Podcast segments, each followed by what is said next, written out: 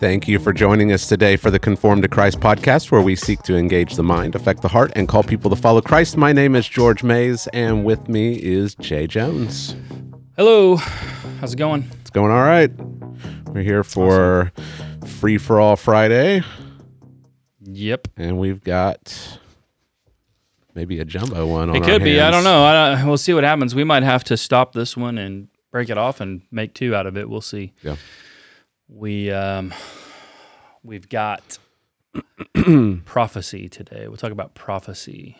So, in particular, we'll talk about the redefinition of prophecy. Right. right? Does prophecy continue today? Uh, many people would say it does. There are others who would say no.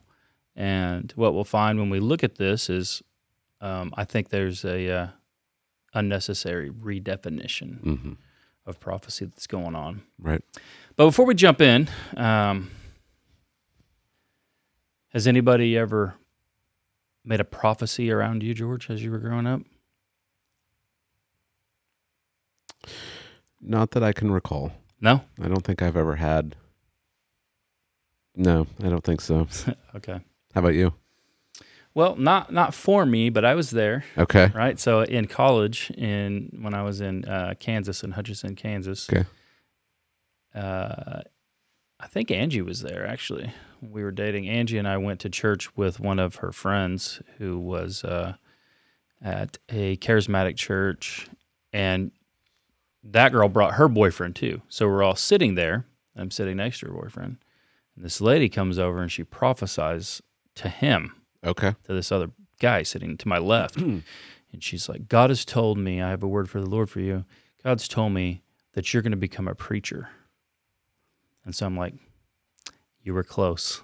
'Cause he didn't become a preacher. Only five feet off, that prophecy was. Yeah. right.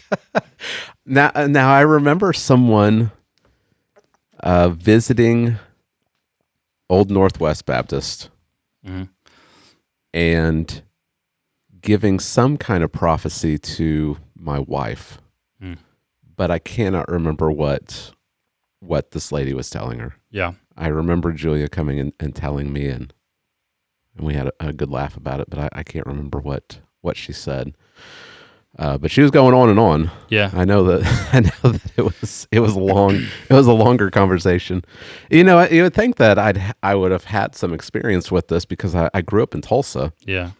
and uh, you know a lot of people may not know that that Tulsa is kind of a, a hub for charismatic churches Right. there's a there's a lot of charismatic churches up in the Tulsa area. Mhm. Um, you've got Oral Roberts University, um, and you've got some big you got some bigger churches up there that are Yeah, there are. that are uh, Pentecostal, Yeah. charismatic. Um, but uh, and I I went to high school with a lot of charismatic people, Right. Yeah. but uh, I don't I don't remember ever having any kind of prophecy Uh huh. around me or or towards me. Yeah. Okay. Well, what's interesting today is um, this isn't contained only in the charismatic world, and by that I would be like uh, even like traditional Pentecostals and charismatics, and then even from them coming the Word of Faith movement. That's how you Assemb- usually assembly, associate. assembly of God. And, yeah. Then there's they're more assemblies of God are more of a and Penteco- uh, Penteco- classical Pentecostals. They're kind of more of a older Okay. uh, traditional break off of Wesleyanism. Okay. They've they've practiced uh, the prophetic these prophetic giftings or, or the, what they would say are prophetic giftings and continuationism. But today it's kind of merged into the charismatic world, which is a conglomerate of all- Mm-hmm. could be whatever, and then word of faith movement. Uh, but even from there, it's come over into other, even reformed Right. circles today. Yes. Uh, so you have um, sovereign grace churches. mm-hmm. Right. C- CJ Mahaney and who who helped start that? Mahaney and someone else. CJ Uh, Mahaney and Joshua Harris were Josh, that's right. um, the the two big ones. I, I we've talked about Joshua Harris. He's apostatized. Um, I don't know. Is CJ Mahaney still I- preaching? Because I- he had he had a, a lot of of controversy around him right. um, and the church, but I don't know what I don't I don't know what has happened with him. Right. Yeah. Yeah. Who's I don't know either. Who's the piano player? Bob Coughlin. Bob Coughlin, yeah, Sovereign Grace Music, Mhm. which we love Sovereign Grace. Oh yeah, yeah. We sing Sovereign Have Grace it on. music here. Have it on repeat. So, uh, yeah, so they're Reformed, but they would say they're continuationist. Do they call themselves Reformed Charismatics? What's their official way they talk about themselves? I don't know. Uh, you know, if you talk to a truly reformed person, you can't be a That- that- yeah, they'll say they're continuationist and Yeah. and reformed. but they say that's what they are. And so, They're Cal- they're Calvinistic. I, Yeah. I don't know if they'd call themselves reformed, but they would they'd call themselves Calvinistic. yeah. And I think Sovereign Grace churches are pretty solid for the most part. Depends on probably which one don't you know. go to. I don't, I don't know. Um, better, I, I'd say probably a lot of them are a lot better than a lot of Baptist churches. I would imagine so. yeah. And they're I think they're Baptistic. Like, like in my mind, Drake goes to college and he's like, "Hey, Dad, here's my two choices. I can go to this traditional SBC church, or I can go to the Sovereign Grace Church." I'm gonna be like, uh, "I'm gonna probably try to push you to the Sovereign Grace Church." Okay. Is that bad that we're there? Uh, yeah. Yeah, not a good sign. Yeah. so this is a issue that we should start off by saying there are disagreements, Mm-hmm. right, between legitimate Christians on this. Right. We'd uh, you know, we like we like John Piper, uh, but John Piper would land on the other side. Right. Yeah, John John Piper. I've I've read quite a bit on his beliefs about this. Listen to him. Um, he and John MacArthur had dialogue on this, Okay. and I think they're a great example Mm. on how people Christians should dialogue with each other Right. uh, because they've been friends for a long time. They're both solid, and they've done tremendous work for the gospel. And they're and so the way they interact is very good, even though they they very much disagree. Right. So they're a great example. Uh, we should try to follow that, I think. So we would we would come down at least initially that this is not a salvific issue. Right.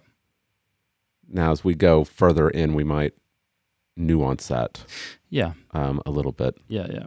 And we and we're coming from the perspective that the gift of prophecy does not continue today. Right. Apostles, prophets, that's that's no more. Because we are truly reformed. oh yeah.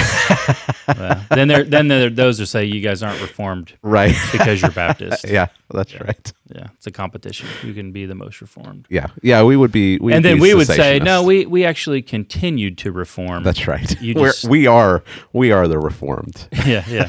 You guys just uh, stopped part way. We're we're following the uh, the regulative principle. Yeah. As it applies to baptism. Yeah. Right. Fun stuff. Okay. But So- so again, yeah, you're you're right. We we should be able to um, we should be able to talk about this as brothers and sisters in Christ, um, because uh, we rally around the gospel, right? Right. Um, but that uh, that doesn't mean that we can't disagree. But uh, the way in which we disagree should point to the fact that we are um, a- at least taking each other's profession of faith at face value. Yeah.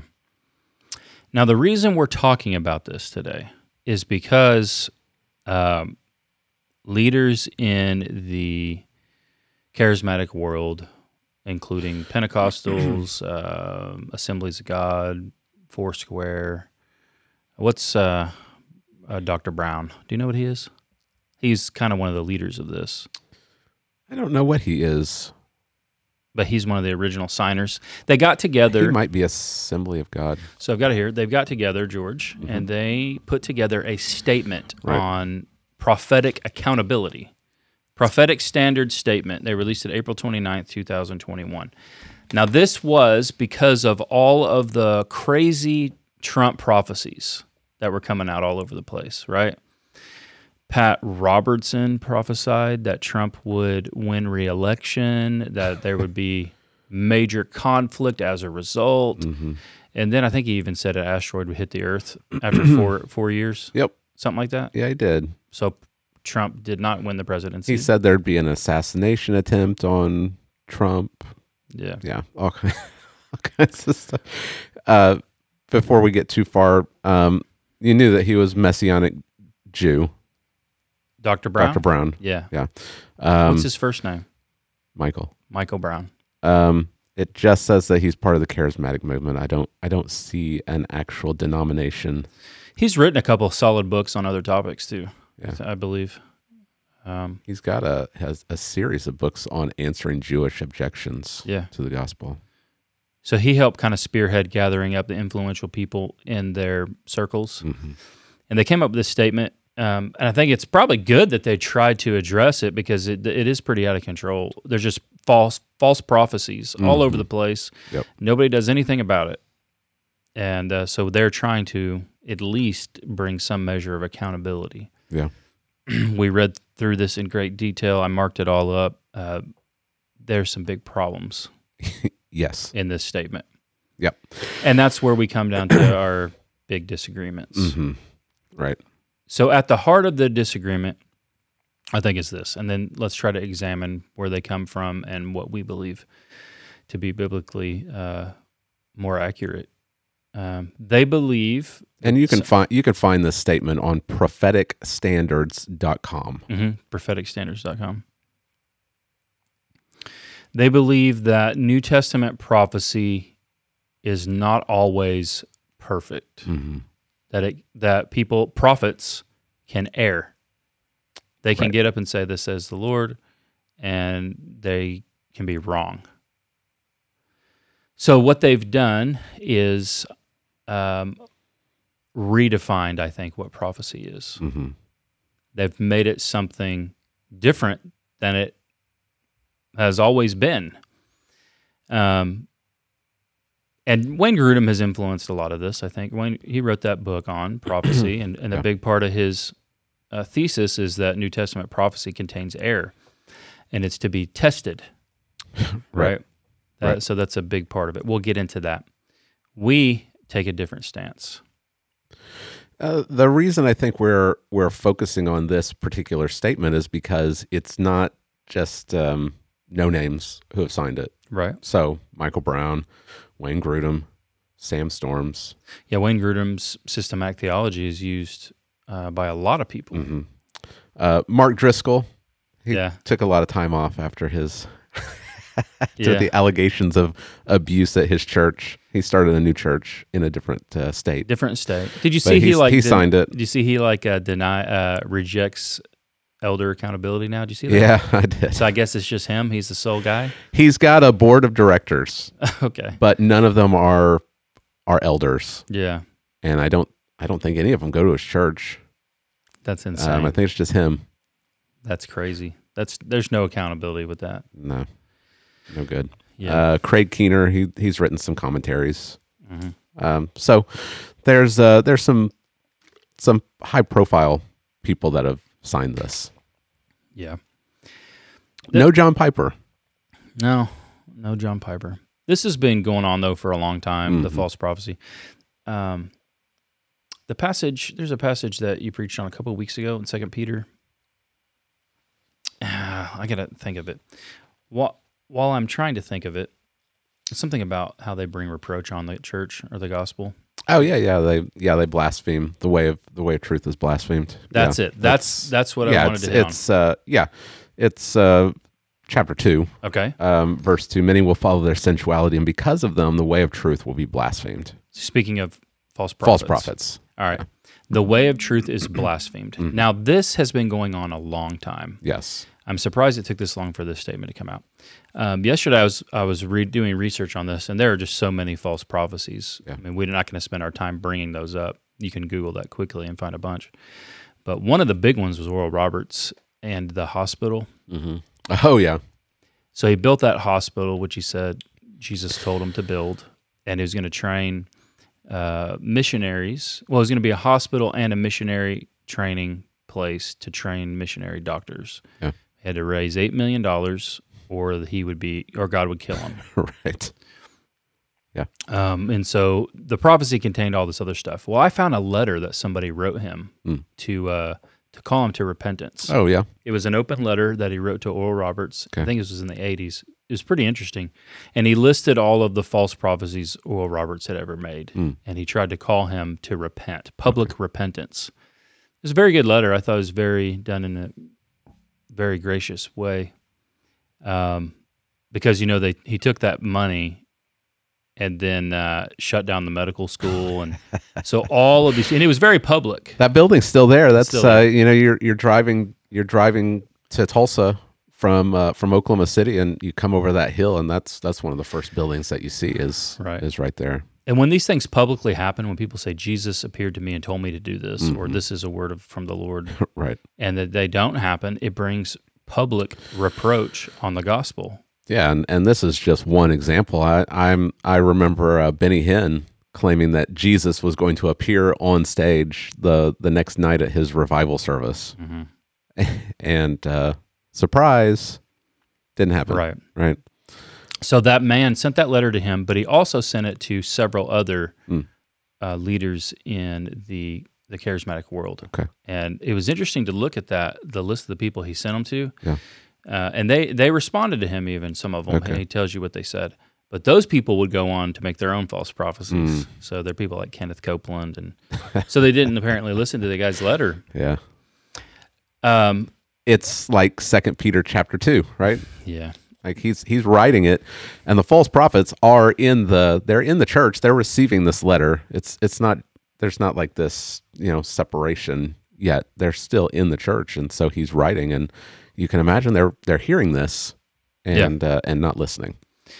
Yeah. So they um, they came out with this in response to the Trump stuff because that was so public. I mean, there were so many different people prophesying Mm-hmm. Oh yeah, Paula White, Trump was going to win, and just all these angels, all God's- these angels yeah. coming and fighting, and yeah, thus when you get up and you say, "God has said to me," or Mm-hmm. "God has told me," and you're claiming to be a prophet, yeah, right? Um, we believe there are much high standards than this document says. yes, And the reason we do that is not because we feel that there is, Mm-hmm. but because the Bible has high standards for for profit. yeah. So I think the the beginning of the the letter or the the statement yeah, is acceptable if if you're a continuationist. Mhm.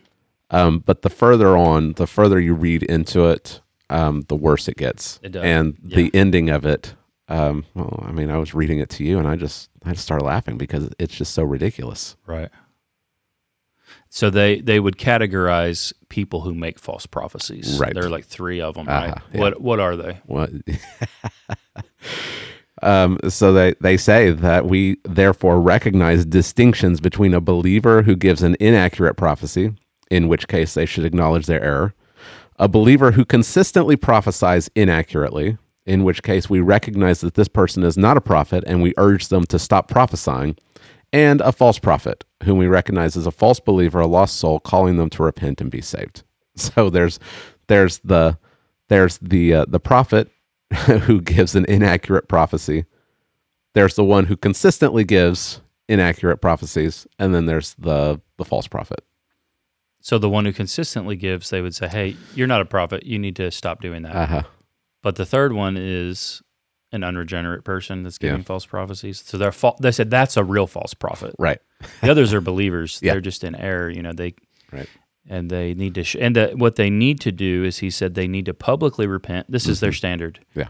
publicly repent show heartfelt contrition Mm. to the church and have accountability Yeah. but that's not god's standards right as we'll see they, there was another very peculiar statement at the end of that uh, at the end of the statement something about the, the gifts and calling god are irrevocable Yeah. This is the last. This is the last. the last paragraph, and it's it's real funny, Jay. I I find it very very funny because God's gifts and calling are irrevocable. That's Romans eleven twenty nine. We understand that a person who has been prophetically gifted might be able to function in that gifting even though they are no longer in right relationship with God. Uh, that is why it is imperative that we judge a prophet by the fruit of their life and ministry rather than by their gift. Also, recognizing that there are some who started right but will be rejected in the end. So that statement, the gifts and calling of God are irrevocable. Hmm. We would agree. We would say Right. when God calls someone hmm to salvation, they he never lets them go. Right. And the giftings he gives them, he doesn't take it away. Right. Uh, but they would they have to redefine this verse because uh, they have to reinterpret it because they believe you can lose your Yeah. salvation. Yeah. Michael Brown is an Arminian. Yeah. And so you can lose your salvation apparently, be in not right relationship with God, hmm but somehow continue to prophesy. right. That's very confusing to me. Yeah, it's it's yeah. They're they're separating the even subtly they're separating the gift of prophecy from the working of the Holy Spirit. In that in that sense, hmm because you cannot be in right relationship with God and still prophesy somehow. That's very bizarre. Yeah. Okay, let's jump into what, what we believe prophecy is and the standard of prophecy. Mhm. Okay, and I don't think this has ever changed. And then we'll look at what they say and examine if it could even be that. so here goes a definition of prophecy. Okay, we'll see if you if you would agree with it or not. Um, I would tend to agree with it. Let's see, where is it? Um, why did I not save it?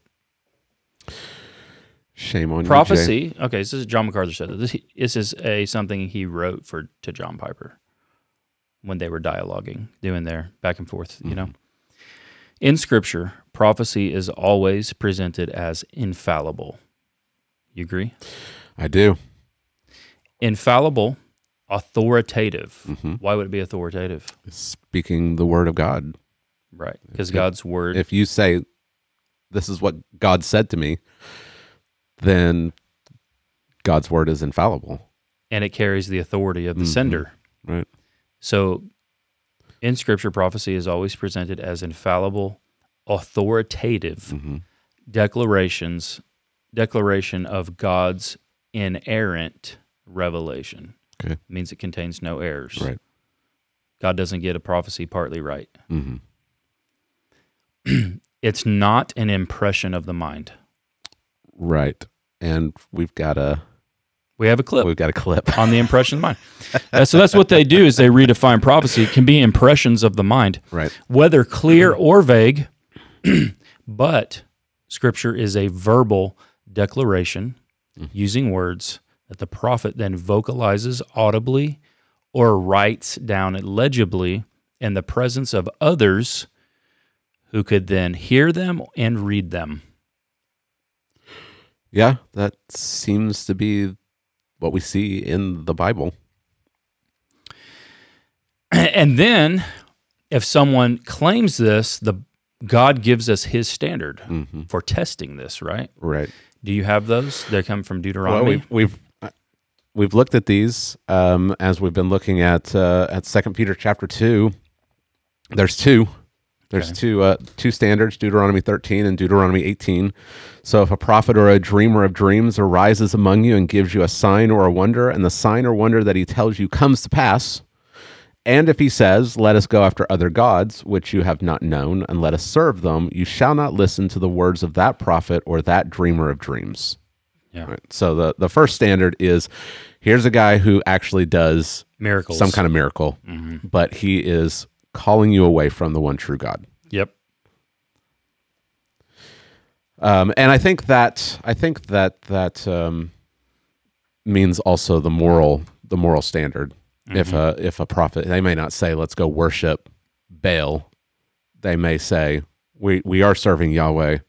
He wants us to go have cult prostitution." right Um, so you're not worshiping, you're not worshiping Yahweh. You're worshiping a false god, even though you're, you're calling him Yahweh. yeah And, and I think we see that in Second Peter too. Um, the the second one's in Deuteronomy 18. Um, let's see. Uh, let's see where where to start this. Uh, let's just start in verse 18. okay Um, I will raise up for them a prophet like you from among their brothers, and I will put my words in his mouth, and he shall speak to them all that I command him. So we've this is kind of what uh, what a prophet's actually going to look like. hmm Um, this culminates in the Messiah. So there's the the prophet right who's who's coming. And whoever will not listen to my words that he shall speak in my name, I myself will require it of him. So there's there is a, a responsibility for the people also. That when the prophet speaks in God's name, you're supposed to obey. So the the prophet needs to be accurate. Yeah. But the prophet who presumes to speak a word in my name that I have not commanded him to speak, or who speaks in the name of other gods, that same prophet shall die. And if you say in your heart, How may we know the word that the Lord has not spoken? When a prophet speaks in the name of the Lord, if the word does not come to pass or come true, that is a word that the Lord has not spoken. The prophet has spoken it presumptuously. You need not be afraid of him. Yes. But that's a that's pretty clear standard, right? If the prophet speaks in the name of God and whatever he says doesn't come true, then he he he's not a prophet. Right. He's not a real prophet. Yeah. And the penalty. Is death. So that, they're, that same prophet shall die. Yeah, the penalty is excommunication from Israel and death. What I find interesting in the Old Testament is not that that's the standard. Well, that's interesting to me, that standard. What's interesting is that Israel didn't follow that standard. They listened to false prophets all the time, Right. right? So I Elijah, he's like, Am I the last prophet? Am I the only one following Yahweh left? Mm-hmm. and then of course it's him the showdown Yeah. between him and all the pro these are prophets in israel Yeah. prophets of israel have led the people astray to worship baal people didn't follow god's standards Mhm. um, he shows up shows them that there is a standard right. and uh, he's a real prophet So we've got the we've got this statement in front of us, uh-huh and their their standard is very different slightly slightly less. yeah Right. yeah their standard is is much less let's see um so so here's here's here's where they base it on right they say they would say of us that we despise prophecies Mm-hmm. because we believe the office of prophet doesn't continue but let we'll come back to that as to as to as to why they get at that um, here's what they say here's their consequence okay Mm-hmm. for a prophet who prophesies incorrectly they say we believe that all spiritual leaders, including five-fold ministry prophets, we need to we Yeah, need to we'll talk get- about We'll that, get to that. should be above reproach and should live a life worthy of their calling. Consequently, we believe that prophetic leaders whose lives violate the moral and ethical standards of the word disqualify themselves from the ministry, irrespective of how much influence and anointing they have. Okay, I would agree that any ministry leader, prophet or no, would you agree?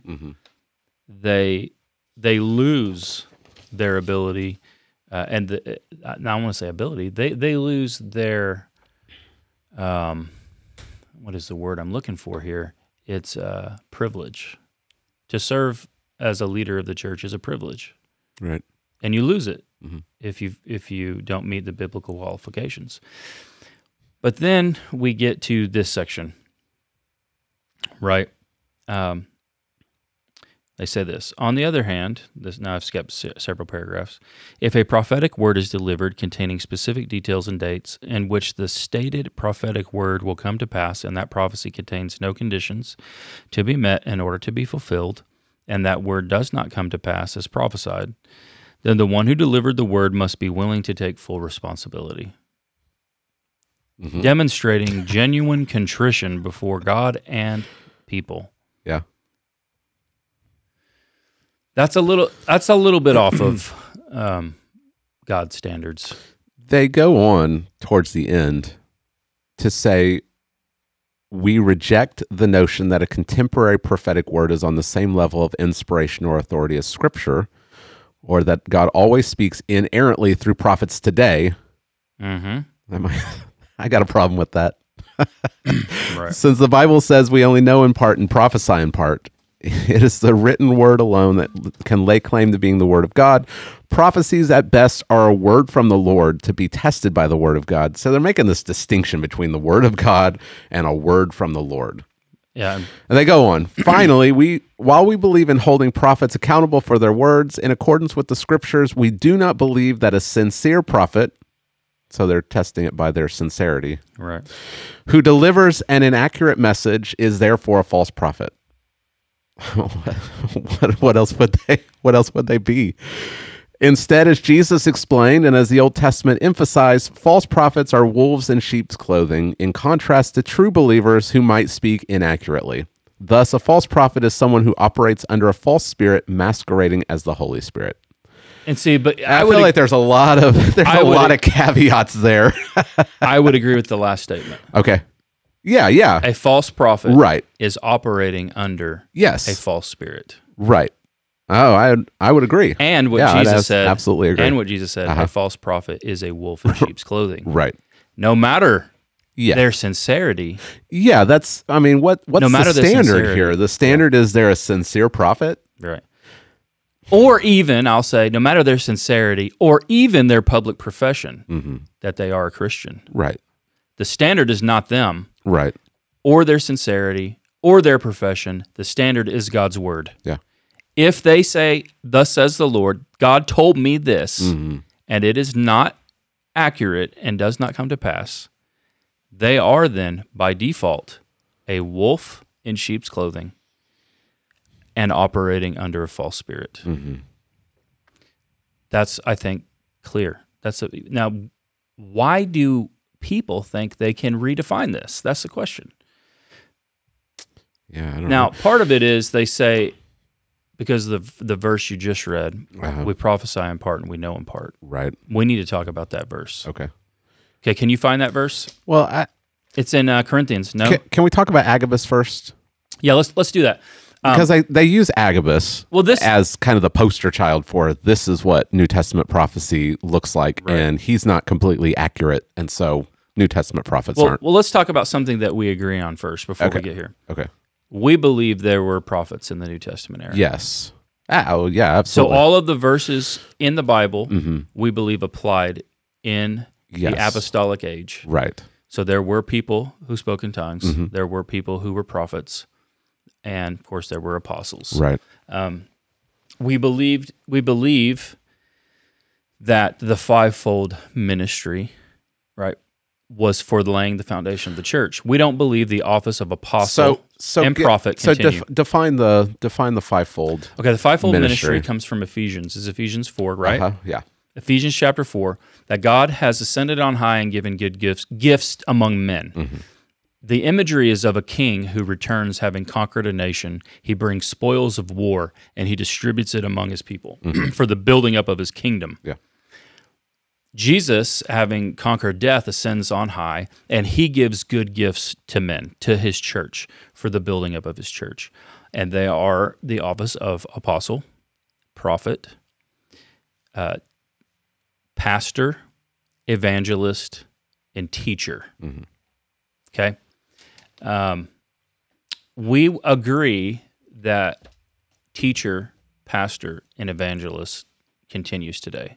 What we do not agree with is that there are apostles today Yeah. or prophets today. Yeah.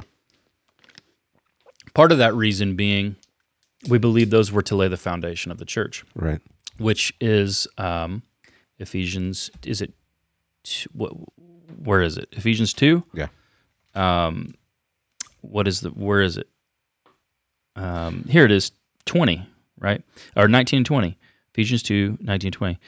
So then you are no longer strangers and aliens, meaning Jew and Gentile, who've been become one new man, the church. But you are fellow citizens with the saints and members of the household of God, built on the foundations foundation of the apostles and the prophets. Right. So we what foundation did the apostles and prophets lay?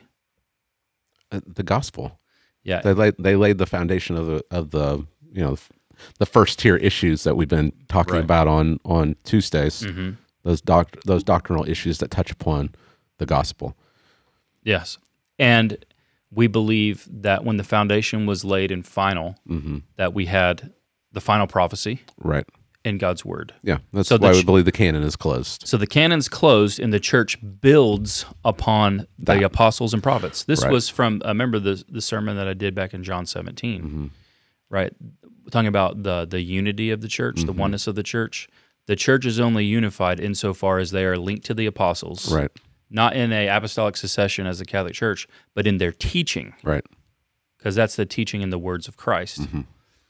Um, and many times and in many ways, God has spoken to us, but in these final days, He's spoken to us through His Son. Right.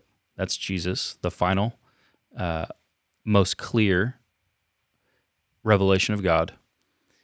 The apostles and prophets then, through the ministry of the Spirit, reveal Jesus' ministry in detail and application that flows out of that Right. in the epistles. Right. And that's it.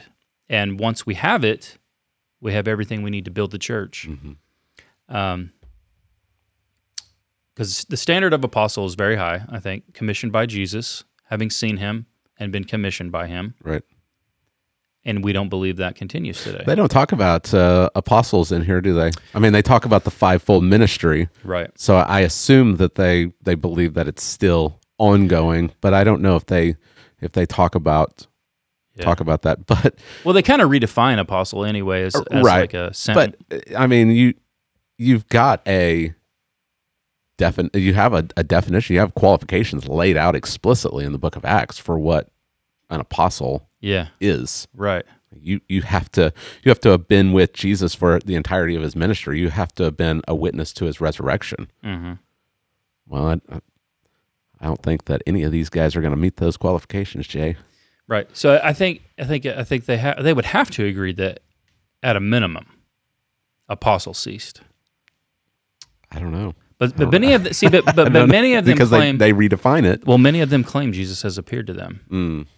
right? Which I always say, I don't believe you. That's right.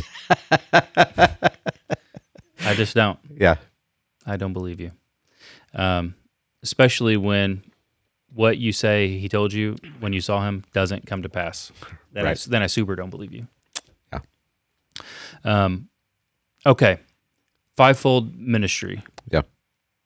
I took a test once. I told you this. hmm it was back when I was in the church planting early training stages and stuff, and had a friend who was kind of in this missional movement. And he's like, "You need to take the APES test." And uh, so I took it. I take this test. Really, all it is is a personality test, Mhm. but they but they kind of like lay over these gift these uh Yeah. the gifts of Christ to His church, and, and so they'd say, "Oh, you're a prophet." But do you know why, George?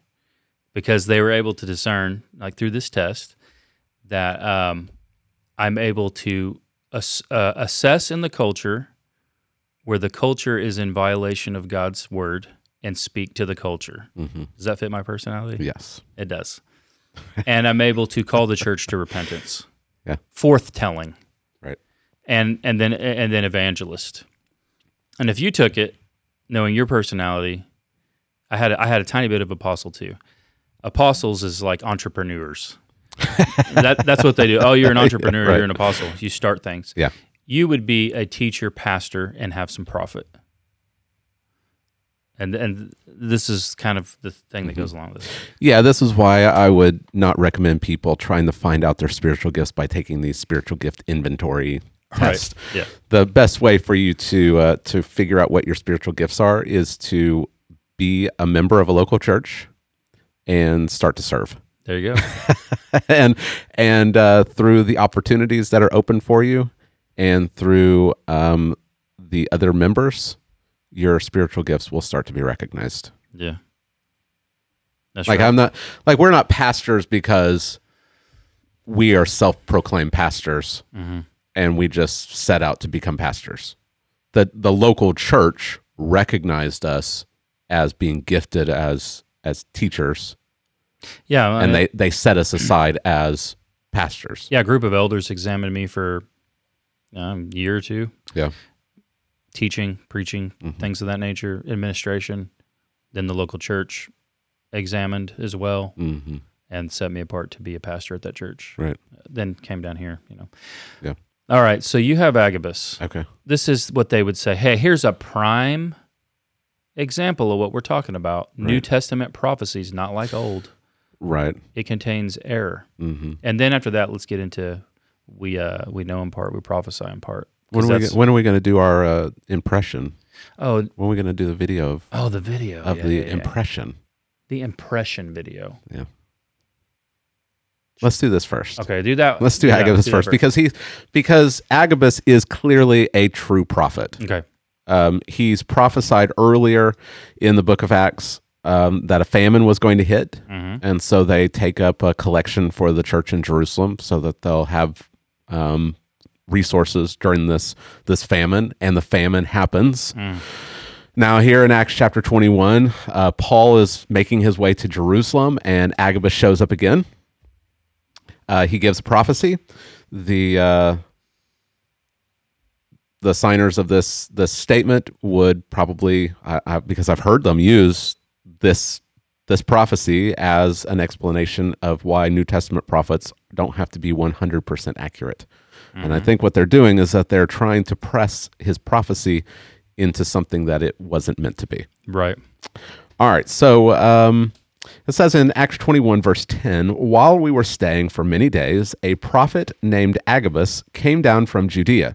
And coming to us, he took Paul's belt and bound his own feet and hands and said, Thus says the Holy Spirit, this is how the Jews at Jerusalem will bind the man who owns this belt and deliver him into the hands of the Gentiles. So they they look at this and then they go over to where Paul is arrested. Um, he's arrested because the Jews are rioting and they're about to tear him apart, and the Romans come in and arrest him and take him away. Okay. And they say, Look, the Jews didn't bind him and deliver him to the Romans. The Romans came and rescued him from the Jews who were trying to kill him. Now, what do you think about that, Jay? You think that's a you think that's a legitimate criticism of uh, Agabus's prophecy that it's not one hundred percent accurate?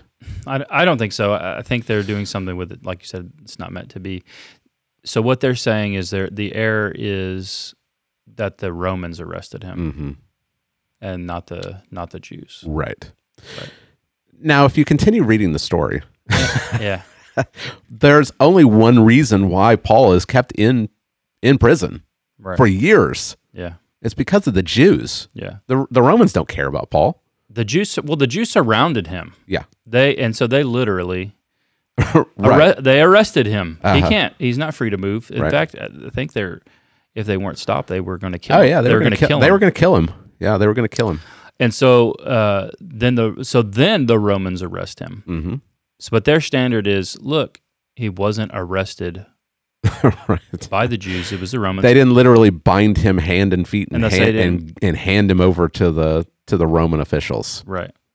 But, they're But- mi- they're missing what is happening here. Well, I think if they were to stick to their own standard, they would have to say he wouldn't have needed to be bound with his own belt. right. But that the, the Yeah. belt is an They example. didn't take his they didn't take his, his belt off and bind his hand and hands and feet with it. Yeah, I- yeah. so when the yeah, he grabs his belt, not to say you're going to be bound by your own belt, Right. but as a visual illustration of you're going to be Mm-hmm. The arrested owner of this belt is going is to going to be arrested Right. It- because of the the persecution of the Jews. They're going to hand Paul over to the Romans, and he's going to be put in prison. And that's exactly what happens. right. exactly. Yeah. So yeah, I just I disagree with that that assessment. I think Right. it's way off. I, I think it's trying to make too much out of out of nothing. Right. Yeah. Uh, if they, it's like it's like the it's like the Old Testament prophets saying you're going to go about naked during the exile. right. um these are we if we push it to its its wooden literal interpretation we'd say that the babylonians came and and stripped all the clothes off of all the jews and made them travel to babylon Naked. naked that's not what the prophets are intending to say they're they're intending to say you're going to be humiliated you're going you're going to be stripped down you're going to have nothing Yeah. you're, you're gonna you're you're gonna be stripped of every comfort, um, of every resource, and you're gonna go into exile. And Yeah. so we have to read prophetic language as prophetic language. Well, and, and so take Isaiah 53 according to their standard as they're judging Agabus. Uh, Isaiah prophesied falsely about the Messiah. He's despised and rejected by men. Mhm. Well, there were a lot of people that liked him. That's right. yeah. There were like thousands. Uh huh. They tried to make him king once. Right. Thousands. So he was he was actually liked Right. even at the time when he was crucified. Yeah. There was a large portion of, of people there that liked him. Right. You see, you see what I'm getting at. Mm-hmm. So you can't you can't do that with the with prophecy and uh, unless the prophecy is intended to communicate actual specific details. Right. In which case, then you would test that to see if it comes pl- comes true. Yeah. Um, I'm, well, I'm thinking of another place. you are. Yeah. Um, let me see if I can find it real quick. I was yeah. thinking. I was um, thinking there, Of, uh, there's the there's the prophecy of the seventy weeks okay. in Daniel Uh huh. of the rebuilding of of Jerusalem Uh-huh. after the exile. Yeah. And this is a timetable leading up to the Messiah. Okay. um, well, e- even if you push, e- everyone's tried to do all kinds of mathematical equations to try to figure out the 70 weeks, Right. um, and none of them are exactly where they need to be. Right. But ignoring that, talking about the building of, of Jerusalem, it shall be built again with squares and moat. Has there ever been a moat built around Jerusalem? No. I got a drawbridge. right? It's meant it's going to be rebuilt. It's going to be secure. The walls are going to be rebuilt. It's going to be a place where people can actually live again. Right. And this is a time when Daniel is living and, and Uh-huh. the walls have been destroyed and and you can't live in Jerusalem because there's no protection. Mm-hmm. The the purpose of the prophecy is that it's going to be rebuilt and you can actually inhabit it and it's going to be safe again Yeah.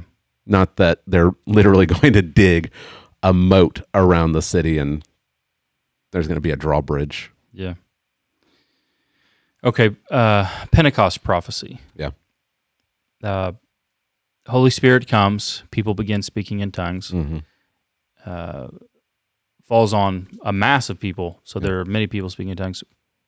We would see this as a reversal of Babylon. They're speaking known human languages, Mm-hmm. right? People can hear them speaking in their native tongue. Yeah. How do these people do this?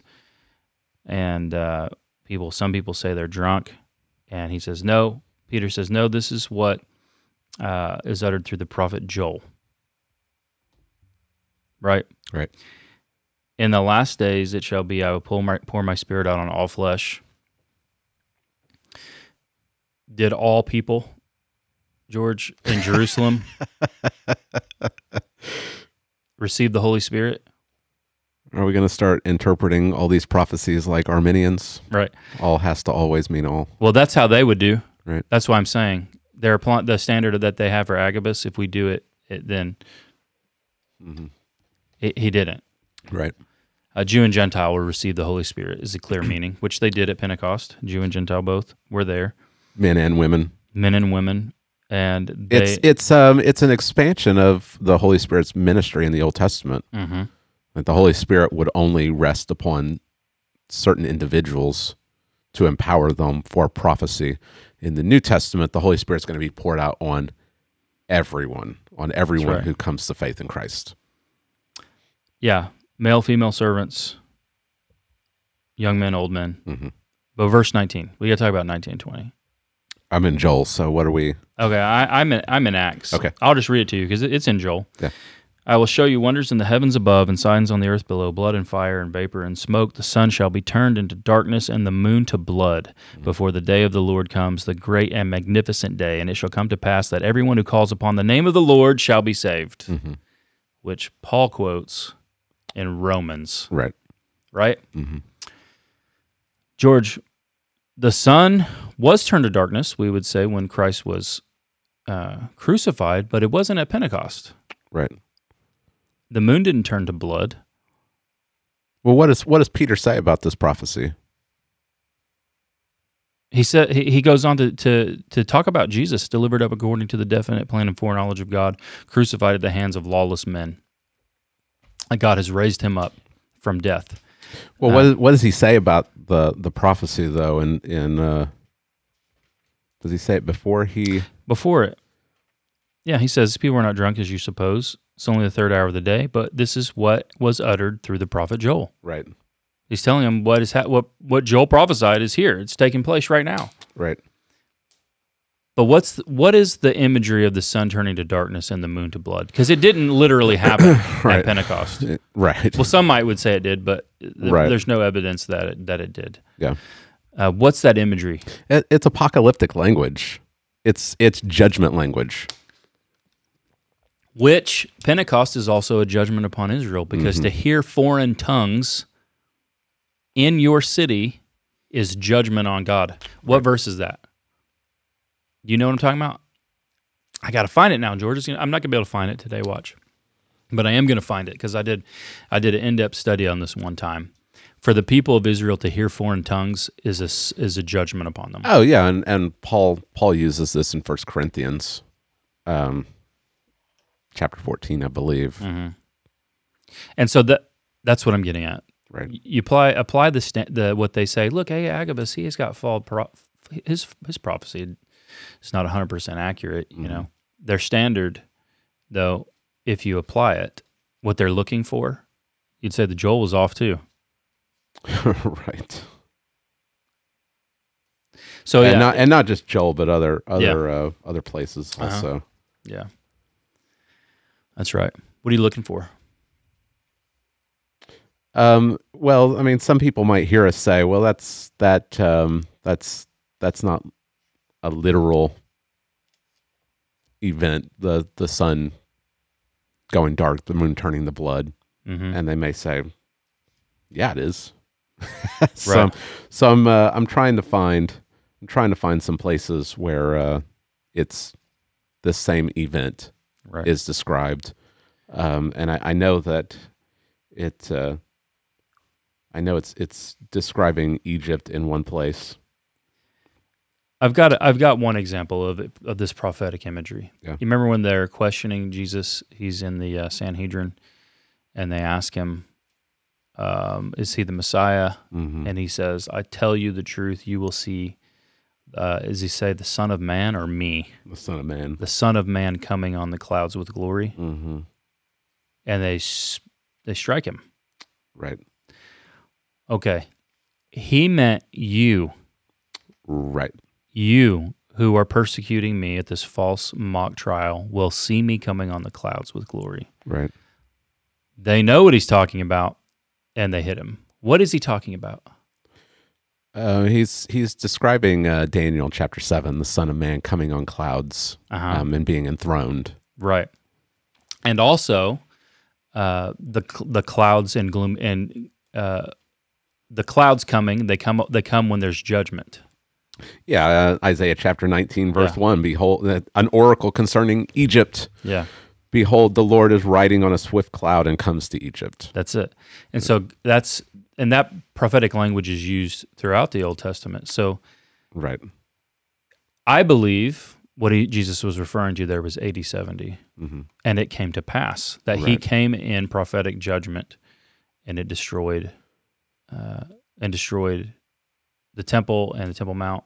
Matthew 24, Revelation 6, Mm-hmm. Yep. opening of the sixth seal. Right.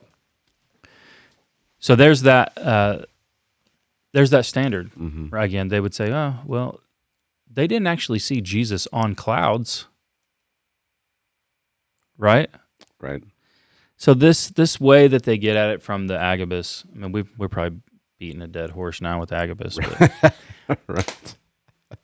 But but it is a it is a, a reason why they say that um, well these these prophecies don't have to be one hundred percent accurate, and Right. what we're saying is yeah, they, they do. right? yeah, Yeah. you're just thinking about prophetic language the wrong way. Let- Let's let's let's do this. Uh, let's do this video. We keep putting it. Oh, off, right, right, the, right. The video because Yeah, yeah. they say that it's uh, you know it's MacArthur said that prophecy it's not an impression. Which it's it's a it's a clear message that is is declared to someone. yeah, they say it can be spontaneous utterance. It can be an impression God brings to you that He is bringing His word through an impression, um, things of this nature, and that doesn't fit, I think, with what Old Testament prophecy is. So Right. yeah, I think let's bring that up because yeah, my tablet's about to die. Um, you ready to switch it over? Here we go. Uh, I, I don't maybe agree with that uh, first statement there. Understand what's being said. You see that, the first statement? What did it say? It said social justice pastor Matt Oh. Chandler. Uh, he's he's pretty woke. I, I mean, he's he's more woke than I than, No, than he, we fell, are. he he fell into the you know hands up, don't shoot yeah, he did. stuff. He also said he would. Uh, uh, what, what he hired a organization to find him some pastors, and they said, "What do you say?" This organization asked him, "What if we find a uh, Uh, like a white six and a uh, oh, no no? What if we find a white seven, a and white a black seven six. and a black six on a scale?" And he said, "Well, I'll take the uh, the white." Se- the white seven because I don't want to be like a token. I don't want to do Well, at tokenism. fir- well, at first he said he said um, if there's a, a black six and a white seven, he'd take the black six. yeah, But what if we found like a black six and a white eight? right. And he'd say, "Well, I want the eight because I don't want it to be the tokenism." right but but it's token but it's okay if it's a, a seven and a six then it's not tokenism Right. yeah anyway, that's that's that's neither here nor there. yeah i mean i think matt chandler is a he's a uh, he's a good brother and he uh he's obviously a christian and a very skilled preacher Mm-hmm. and he's influenced a lot of people for the better i'd say Yeah. um, we just majorly disagree with him on this Right. This is th- and this kind of story you'll see is just kind of bizarre and weird. Yeah. Mm-hmm. So he's talking about impressions, like proph- prophecy. If God gives you a prophecy, no matter how weird, you got to tell it to somebody. Right. Just let it sit. Maybe in time, God will reveal it to him. What I'm asking you to do is be brave. Ask, hear, step out, approach, and just say, hey, while I was praying, the Lord brought you to my mind. And, and even if it sounds crazy to you, just trust Him. So if you're like, I, I'll- I s- I saw Danny Spencer over here and I love him, and so I'm just going to use you, Danny. Say I'm praying in the morning, I'm just like, Lord, just bring me somebody to encourage us. I want to be used by you. I want to pursue love. I want to push out darkness. I want to expose the lies of the enemy. And I want to use my mouth to build up your sons and daughters. And he puts Danny Spencer in my mind. And then I don't do that. Well, is that me? Is that, gosh, Danny texted me earlier this week. So am I, is that bad chicken? Is that what, well, you know, no. I'm just going, okay, Danny, let's do it. Lord, what would you want me to encourage Danny with? And then I quiet again, trying to listen. And then automatically in my head, there's a picture of a ship, a pirate ship. And then there's uh, there, there's like cannons on the pirate ship, and there's a shark chasing the pirate ship. Now at that point, you're like, nope, no, not gonna happen. Right? And here's what I want you to do. I want you to just step out and you can even admit, like, we're growing together and we're gonna fail and this is gonna get weird. It's gonna be awesome. Like, I'm just gonna go to Danny and I'm gonna be like, hey, brother, you heard my sermon. I was praying. Danny was a pirate ship. It's a shark chasing it. There were cannons. I'm not going to interpret that for him. I'm not going to be like, what I think that means is that maybe you're stealing some stuff from people and Jesus is the shark and I, you need to repent. I'm, I'm not going to interpret that for him. I'm just going to go. And in a great deal of humility, I'm just going to be, does that make any sense to you? Nope. No, it does not. Strange, right? right. Yeah, That's not prophecy, right? Where do we get any of that in the Old or the New Testament? Nowhere. This, well, I had this impression, and I was seeing, you know, a spaghetti monster. Yeah. it's, it's Yeah. it doesn't uh, it doesn't it doesn't make any sense. no, it doesn't. Right. Not at all. yeah, it, it it it doesn't make any sense. Um, it goes with the redefinition of it, though. hmm the standards lowered where you could be wrong and not be a false prophet. Uh, just you just need to repent, show contrition and repent. But also the redefinition of prophecy itself. Prophecy is inerrant revelation, verbal revelation from God, right? Either through audible or through a dream, things of that nature. But it's verbal communication Right. from perfect holy God. Yeah. That communication was then inscripturated. I was going to ask you about that. because not all prophecy in the Old Testament was inscripturated. We Okay. we've got Elijah and Elisha who seem to have made more prophecies than actually is recorded. Would you agree with that? Would you say that that only those things that they that was actually written down? I think so. Um, yeah, I think. But the key, the key thing to remember though is even if it wasn't, it was taken as the words of God Right. Yeah, yeah, I I, I agree. and carried the same weight of Scripture Right. because all of God's words carry the same weight and authority. Mm-hmm. So impressions aren't in that category um, of this nature.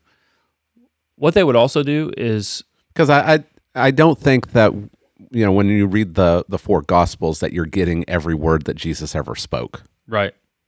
He said more. I mean, John tells you that at the end of his gospel. Right. He did more. But it's all everything he said had the authority of being the word of God because Jesus is God. He's speaking it.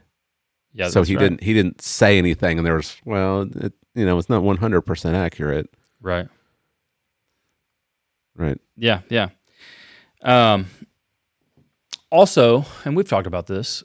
We this does not mean that we are not guided by the Holy Spirit, or that there's not a dynamic relationship with the Holy Spirit, or that He ministers directly to us, or that He brings Scripture to mind spontaneously to minister to us, or even that uh, when we're preparing our sermons, the Holy Spirit isn't guiding our preparation. We believe all of that. We don't believe our sermons are Scripture, obviously. But we do believe, as far as we expose God's word accurately, it should be received because we're making the text plain, Right. and that should be received as God's word. Um, but even when you're preaching, sometimes you'll say things you didn't prepare. And uh, we believe that that's the guidance of the Holy Spirit, too. Um, things will come to your mind, applications you didn't think of before, illustrations.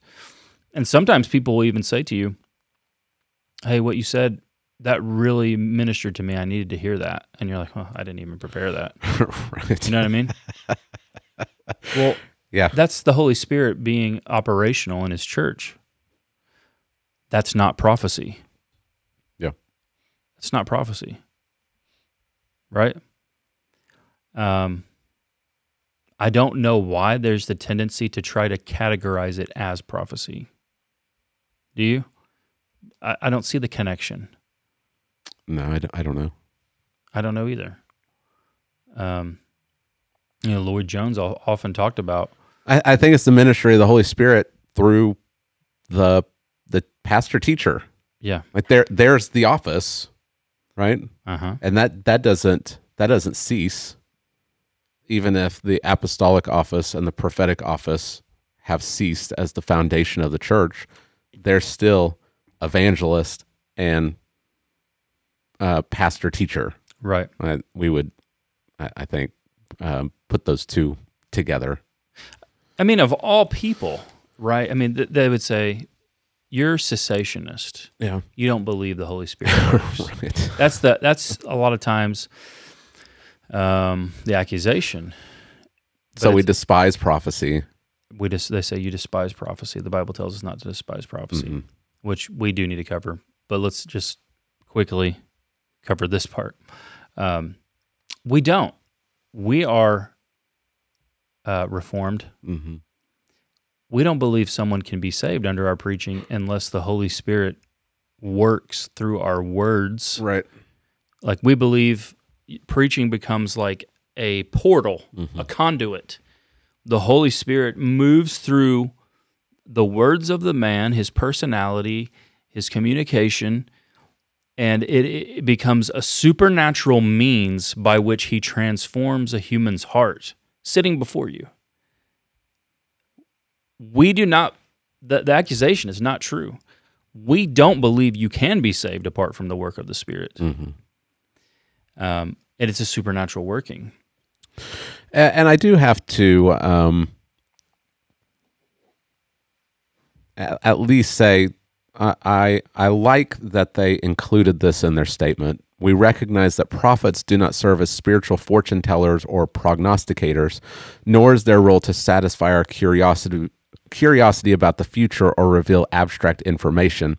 God's purpose in prophecy is redemptive, calling for repentance, giving supernatural guidance, bringing comfort, deliverance, restoration, and glorifying Jesus as Lord. So I, I appreciate that that statement that at least they're they're trying to um make the role of the prophet i guess what we would we would see in the new testament i think um, they're they're supposed to be um, revealing christ Right. um, so uh, i at least appreciate that even though i i think that that's that's the role of the the pastor teacher Right. Yeah. Yeah. or anyone who's expounding god's word Right. I mean, when you when you are opening up God's word, whether you're at the pulpit or in Sunday school or around your kitchen table with your kids and you're accurately explaining it, like that's the the prophets are still speaking, Right. right? They are. Yeah. And the Holy Spirit can use that to do all of those things. yes. the redemptive work, calling for repentance, giving guidance, bringing comfort, Yes. glorifying Jesus. All of those things can be done in the you know in the privacy of your own home as you're opening up the scriptures and you're you're reading that and explaining it accurately and applying it. Yeah. And uh, that doesn't that doesn't mean that all of a sudden you're a prophet. Right. Yeah. it yeah. means that you are listening to the prophets. Yeah, that's right. Uh, do we need to cover the uh, verse which says uh, that they use it so we know in part and we prophesy in Well, I part? didn't know if you maybe wanted to do another episode where we look at some of the the verses that they use and we can respond to them. Yeah, maybe we should do that because we are We're at an hour and we're six. running we're running long. Maybe we could turn this into a two parter. So maybe next week, what we'll do, we'll take their biggest verses and say we did Agabus. That's a big one, but there are a few others. Right. Uh, you've got um, There's 1 Corinthians 12 and 14 and, Yeah. and 13. Those are the 12, big 12, ones. 13, and 14. We could talk a little bit more about do not despise prophecy. that's what we'll do next time. Okay, you want to shut us down, George? Yeah, let's do it. All right. Well, hopefully this has been um, helpful for you. Uh, be sure to, to check out this statement, propheticstandards.com. Don't uh, don't take our word for it. You can actually lay your own eyes on it and uh, test everything by the scriptures. Listen to the uh, the apostles and prophets as they've laid the foundations in God's word, pointing to Christ, and uh, that's what we want to do. We want to encourage you to be in the Word, and uh, w- it's our hope and prayer and our aim that as you look at the Word, as you understand it, that you might be more and more conformed to Christ.